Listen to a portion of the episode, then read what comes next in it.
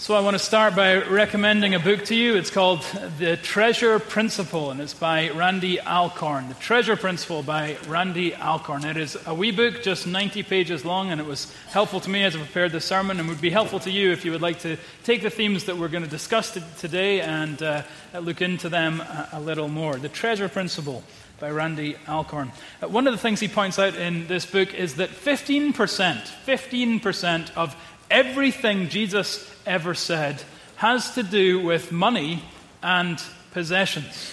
15% of the things he ever spoke had to do with money and possessions. This is more than his teaching on heaven and on hell combined. If I were to follow a similar pattern, then nearly two months of every year I would preach on money and possessions. Why does this theme get such uh, emphasis in the preaching of Christ? Uh, the reason is clear that our faith and our finances are inseparable. Our faith and our finances are inseparable. There is a foundational connection, link between our spiritual lives and our approach to money. And we see this all throughout the scriptures. I think with John the Baptist, who was asked in Luke chapter 3 uh, how we should live in light of the gospel, how we should live in order to demonstrate the fruit of repentance. And he gives uh, three answers. First of all, he says that we should share our clothes and our food with the poor. Secondly, he says that we shouldn't try take anything that doesn't belong to us. Thirdly, he says that we ought to be content with our wages and our station in life. Now, it's interesting that he's not asked about money and possessions. He's asked about how to live in light of the gospel, how to live with the fruit of repentance. And his answer comes in financial terms. Why? Because faith and finances are inseparable. We see this with Zacchaeus. You remember when he comes to Christ in Luke chapter 19, and having received the grace of the gospel, he says, Lord, right now I give half of all my possessions to the poor, and if I have cheated anyone out of anything, then I'm going to repay that person uh, fourfold. Remember Jesus' response? He says, Today salvation has come to this house. Not saved because he was generous, but because he had been saved, that, he was then found it natural to respond by giving generously of his possessions. There is an inseparable link. I think of the Ephesian con- converts in Acts chapter 19. You remember when they came to Christ and they had this uh, celebration where they gathered together and they got all the books that they had on dark magic and they put them into one enormous pile and then they set a match and light the whole thing into flames. Books that in today's money we are told would be worth uh, millions of dollars. They considered it nothing to, to get rid of these things uh, once they had faith in Christ. We could look at the poor widow. We could think of the rich young ruler. Again and again and again, we see that there is an inseparable link between our faith and our finances.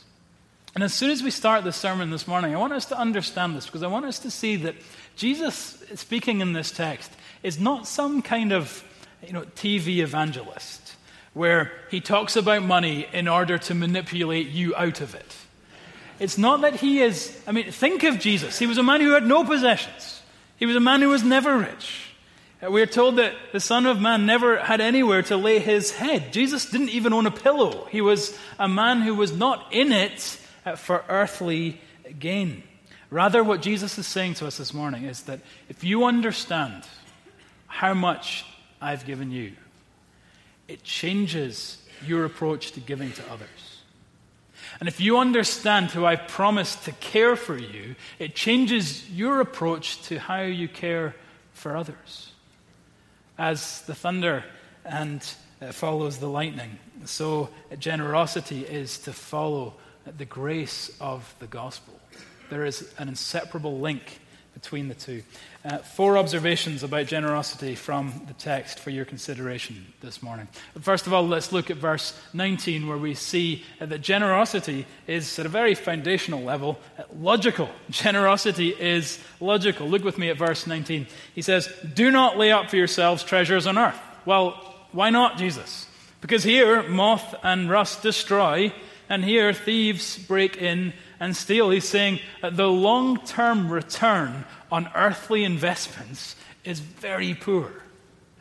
John D. Rockefeller, one of the wealthiest man, men who, who ever lived, uh, when he uh, passed away, somebody asked his accountant, uh, How much did, did John D. leave? And his accountant replied with a, a now classic reply All of it. All of it. Everything he ever earned, he, he left behind. There is not a good return on our earthly treasures. Instead, Jesus says, lay up for yourselves treasures in heaven. Why, Jesus? Because there neither rust destroys uh, and thieves do not break in and steal. In other words, there is a great return on your heavenly treasures. Jesus says later on in Matthew's Gospel in chapter 19 that whatever you have given up for his sake, whether it is family or possessions or money, whatever you have given up for Christ and for the gospel, you will not fail to receive a hundredfold in this life and eternal life in the age to come. Whatever you give up for the kingdom's sake, you're going to receive a hundred times more. It is a, return on investment that is incomparable in our world. I don't know if you've seen uh, the marshmallow experiment. This is a great experiment. A number of people have done it, and the one I saw came out of Stanford University, where uh, they get a bunch of three and four year olds and they take them into a room and they sit them down at a table, and then they put just one marshmallow in front of them.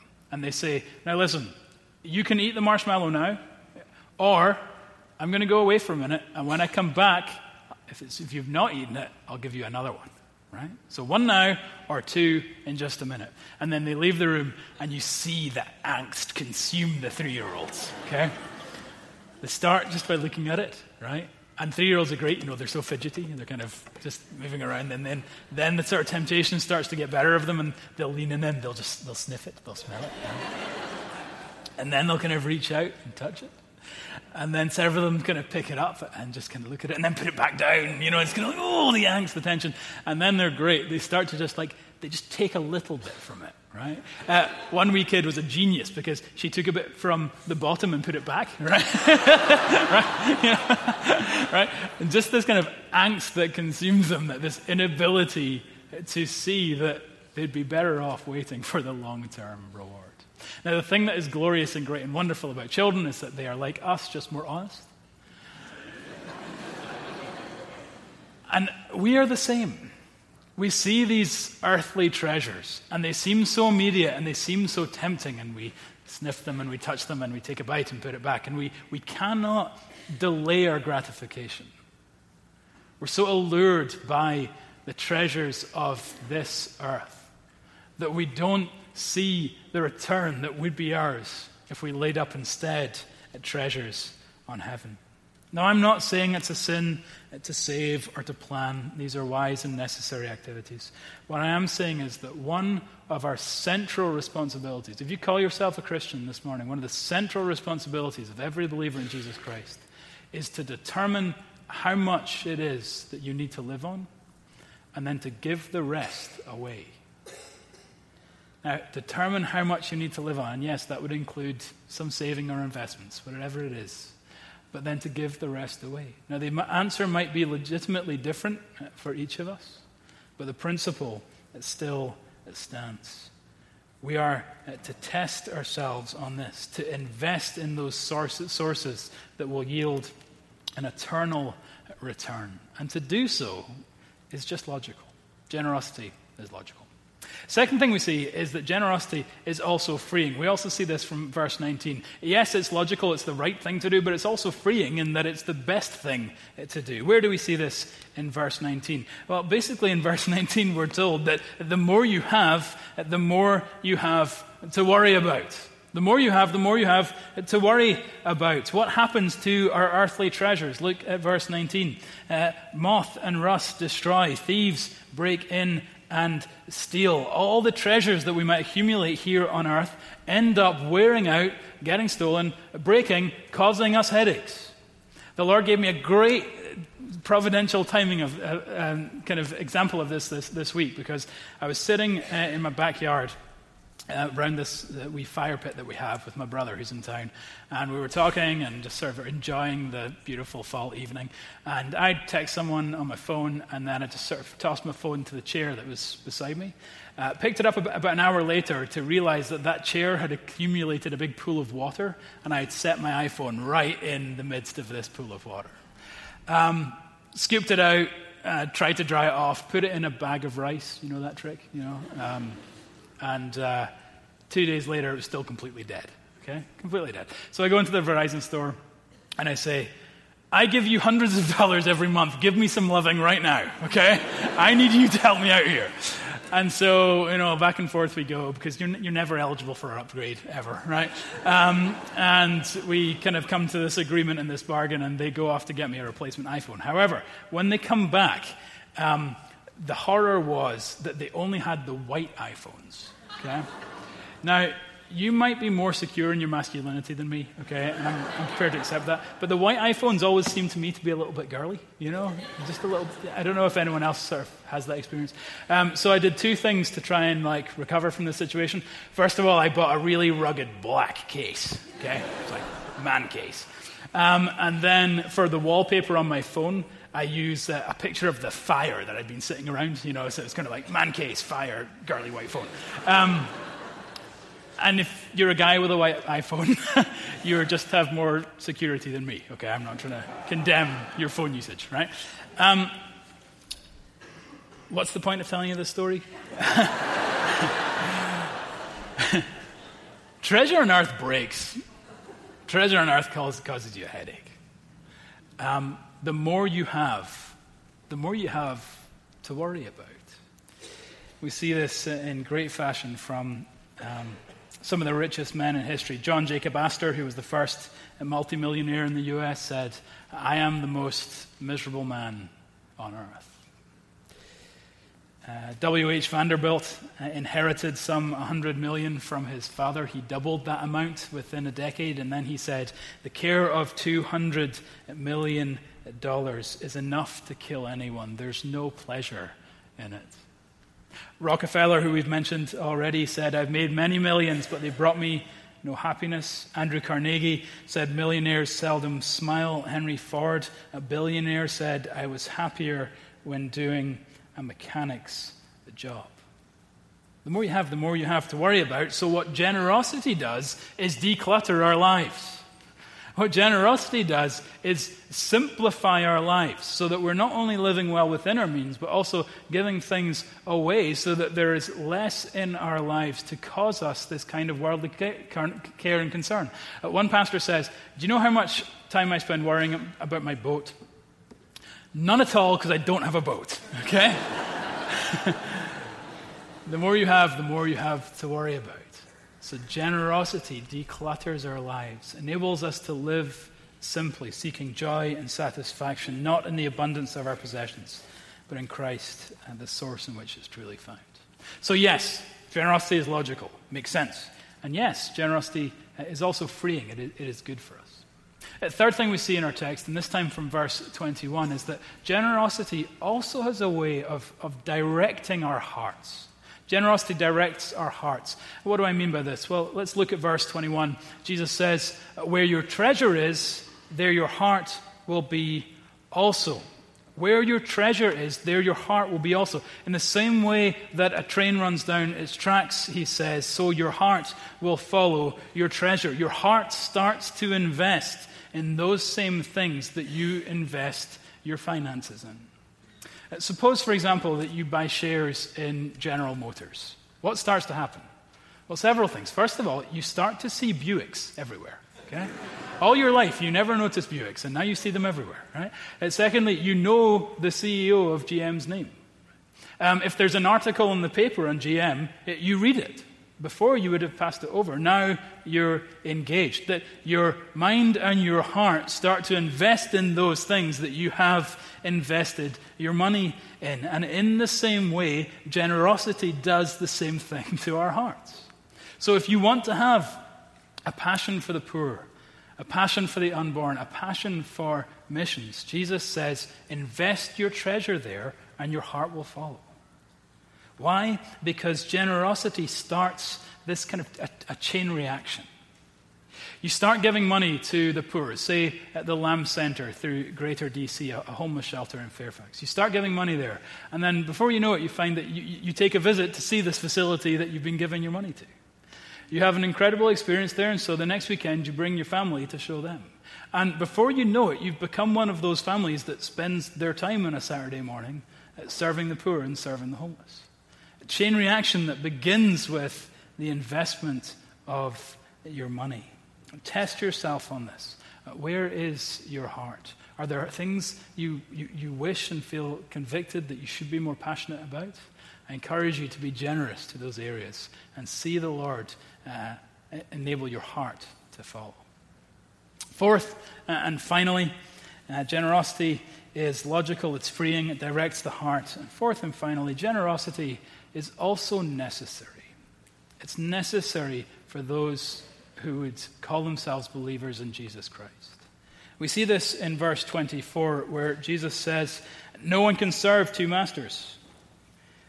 Either he will hate the one and love the other, or, he says, he will be devoted to the one and despise the other. You cannot serve God and money.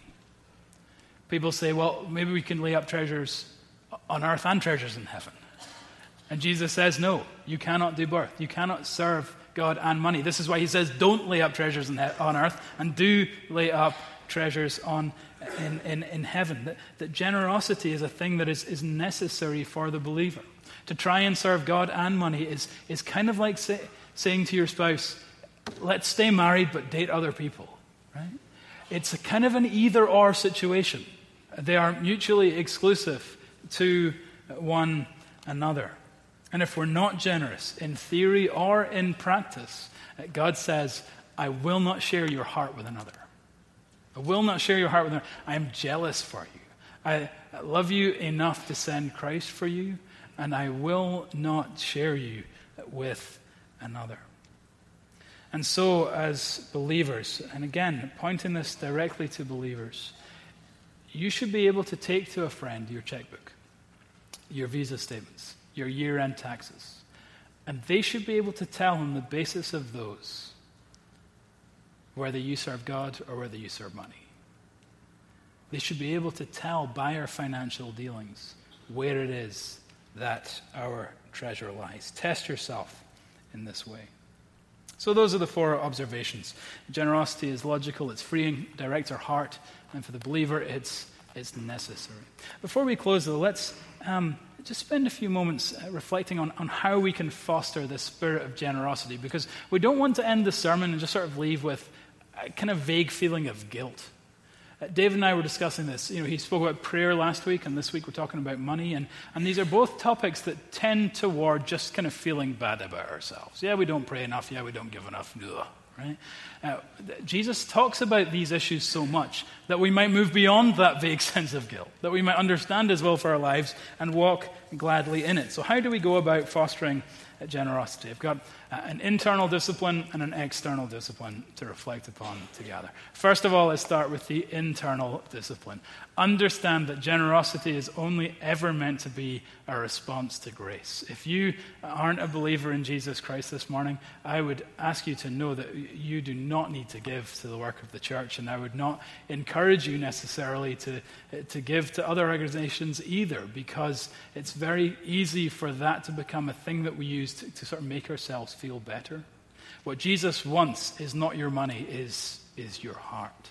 And so, if you aren't a believer, you certainly feel no compulsion to give to this congregation. If you are a believer, though, we still need to connect to the gospel. We need to have this internal overflow, uh, this internal work of the gospel in our hearts that overflows into generosity. How does this work? Two questions for you. First of all, ask yourself, and do this just now, ask yourself, for you, what is it that money gives you? What is it that money gives you? Because on a superficial level, well, you know, it gives you a bigger bank balance, might give you some possessions, it can give you lots of things. But, but what is it that you are using money to get? We discussed this amongst our staff this week, and they shared several things for themselves. Uh, one thing might be approval. You might use money in order to get approval. That you need to have the, those a certain type of clothing, a certain type of technology, in order to fit in with the crowd. Um, it might not be approval, it might be sort of not this, this need to be liked, but it might just be respect, this need to be esteemed or, or valued. And so that home or that car marks, uh, sort of symbolizes that you have a certain standing or, or status. For many of us, money is, is used to, to get security. We feel a sense of rest, a sense of peace, a sense of control if there is money in the bank. And, you know, ask yourself for you, what is it that, that money gives you? And then, secondly, ask yourself, how is it that the gospel speaks to that? What is money, you know, what do you need money for, and how is it that the gospel speaks to that? Even to work through those three examples approval, using our money to get approval. How does the gospel speak to approval? Uh, in a kind of interesting, paradoxical way. First of all, by saying, yeah, you, uh, you are depraved, and yet you're deeply loved. You are welcomed and approved of by the Father. And so you don't need to use your earthly treasures to try and work up approval because you already have the approval of the king. And if you have the approval of the king, you don't need the approval of the peasants.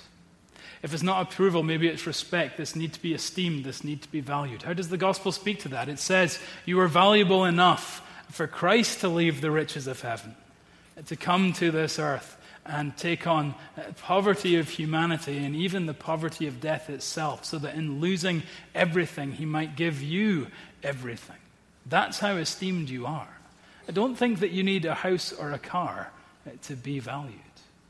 If it's security, and many of us have this idol of, of security, we look at the gospel and we see a Father who has not only given us all things in the past, but promises to be with us in the present, so that the reality is the security of our bank balance is just an illusion. Our security is either the everlasting arms of God or nothing at all. Here's the point in principial form. When you analyze your heart, you realize that everything you long to be true and everything you long for is already yours in the gospel. Everything you long for is already yours in the gospel. And that approval, respect, security, whatever it may be, is that, that, that need and that desire and that longing is met and satisfied and overwhelmed by uh, the love of Christ, so that money just becomes money. It doesn't become a thing that you use to get those heart level things. Approved of, respected, secure, I'm free to give those things away. The internal discipline of, of kneading the gospel into our hearts. Then comes the external principle. Um, are you ready for this? It could not be less profound. Give. Um, give. Try it. Do it. Don't sit around and talk about it too long. Don't pray about it for too long. Just go and do it. See, when I say don't pray about it too long, that sounds like a thing a pastor shouldn't say. Um, but, but I mean it, because prayer is the Christian's way of procrastinating sometimes. Okay? Um, yes, pray without ceasing, but do something in the meantime okay? Um, that, that God, is, God is calling us, and Christ is calling us in this text to move out and, and be generous. And so I would, I would encourage you, do an experiment, okay? An organization that you trust, you think will use your finances well, sign up, you know, automatic monthly payment to a level that causes you to sacrifice.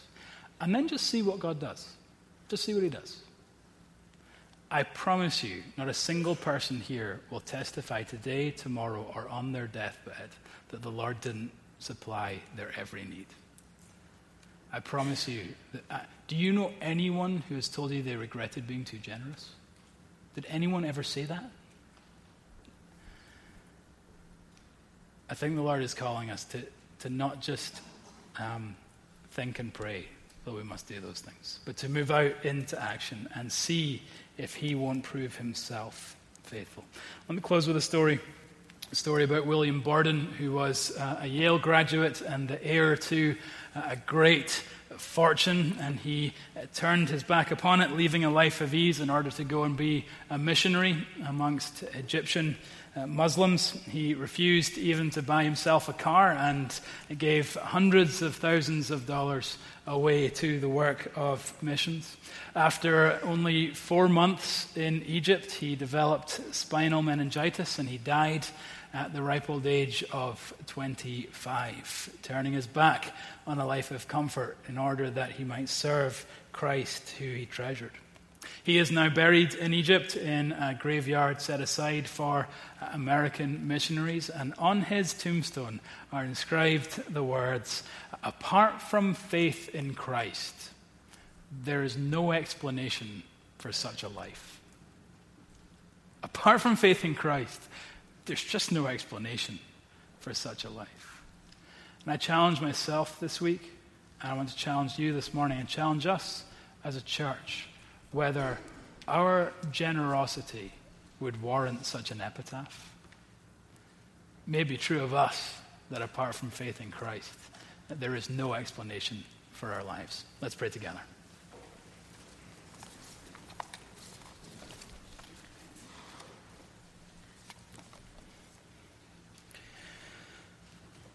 Father, I pray that you would make the things of this world less appealing to us, not because they are bad, but because we find in our hearts that Jesus Christ becomes more appealing to us. That our hearts and our souls would not be fixated upon the things our world has to offer, but would instead find their joy and their comfort in Christ, in relationship with Him, in the fact that we are treasured by Him and so can treasure Him in return. Would you do this work of grace in our hearts that it really might be said of us that you really can't explain our lives were it not for our relationship with Jesus? Lord, we pray these things in His perfect and matchless name. Glad for these teachings in His, uh, to His honor and to His glory. Amen.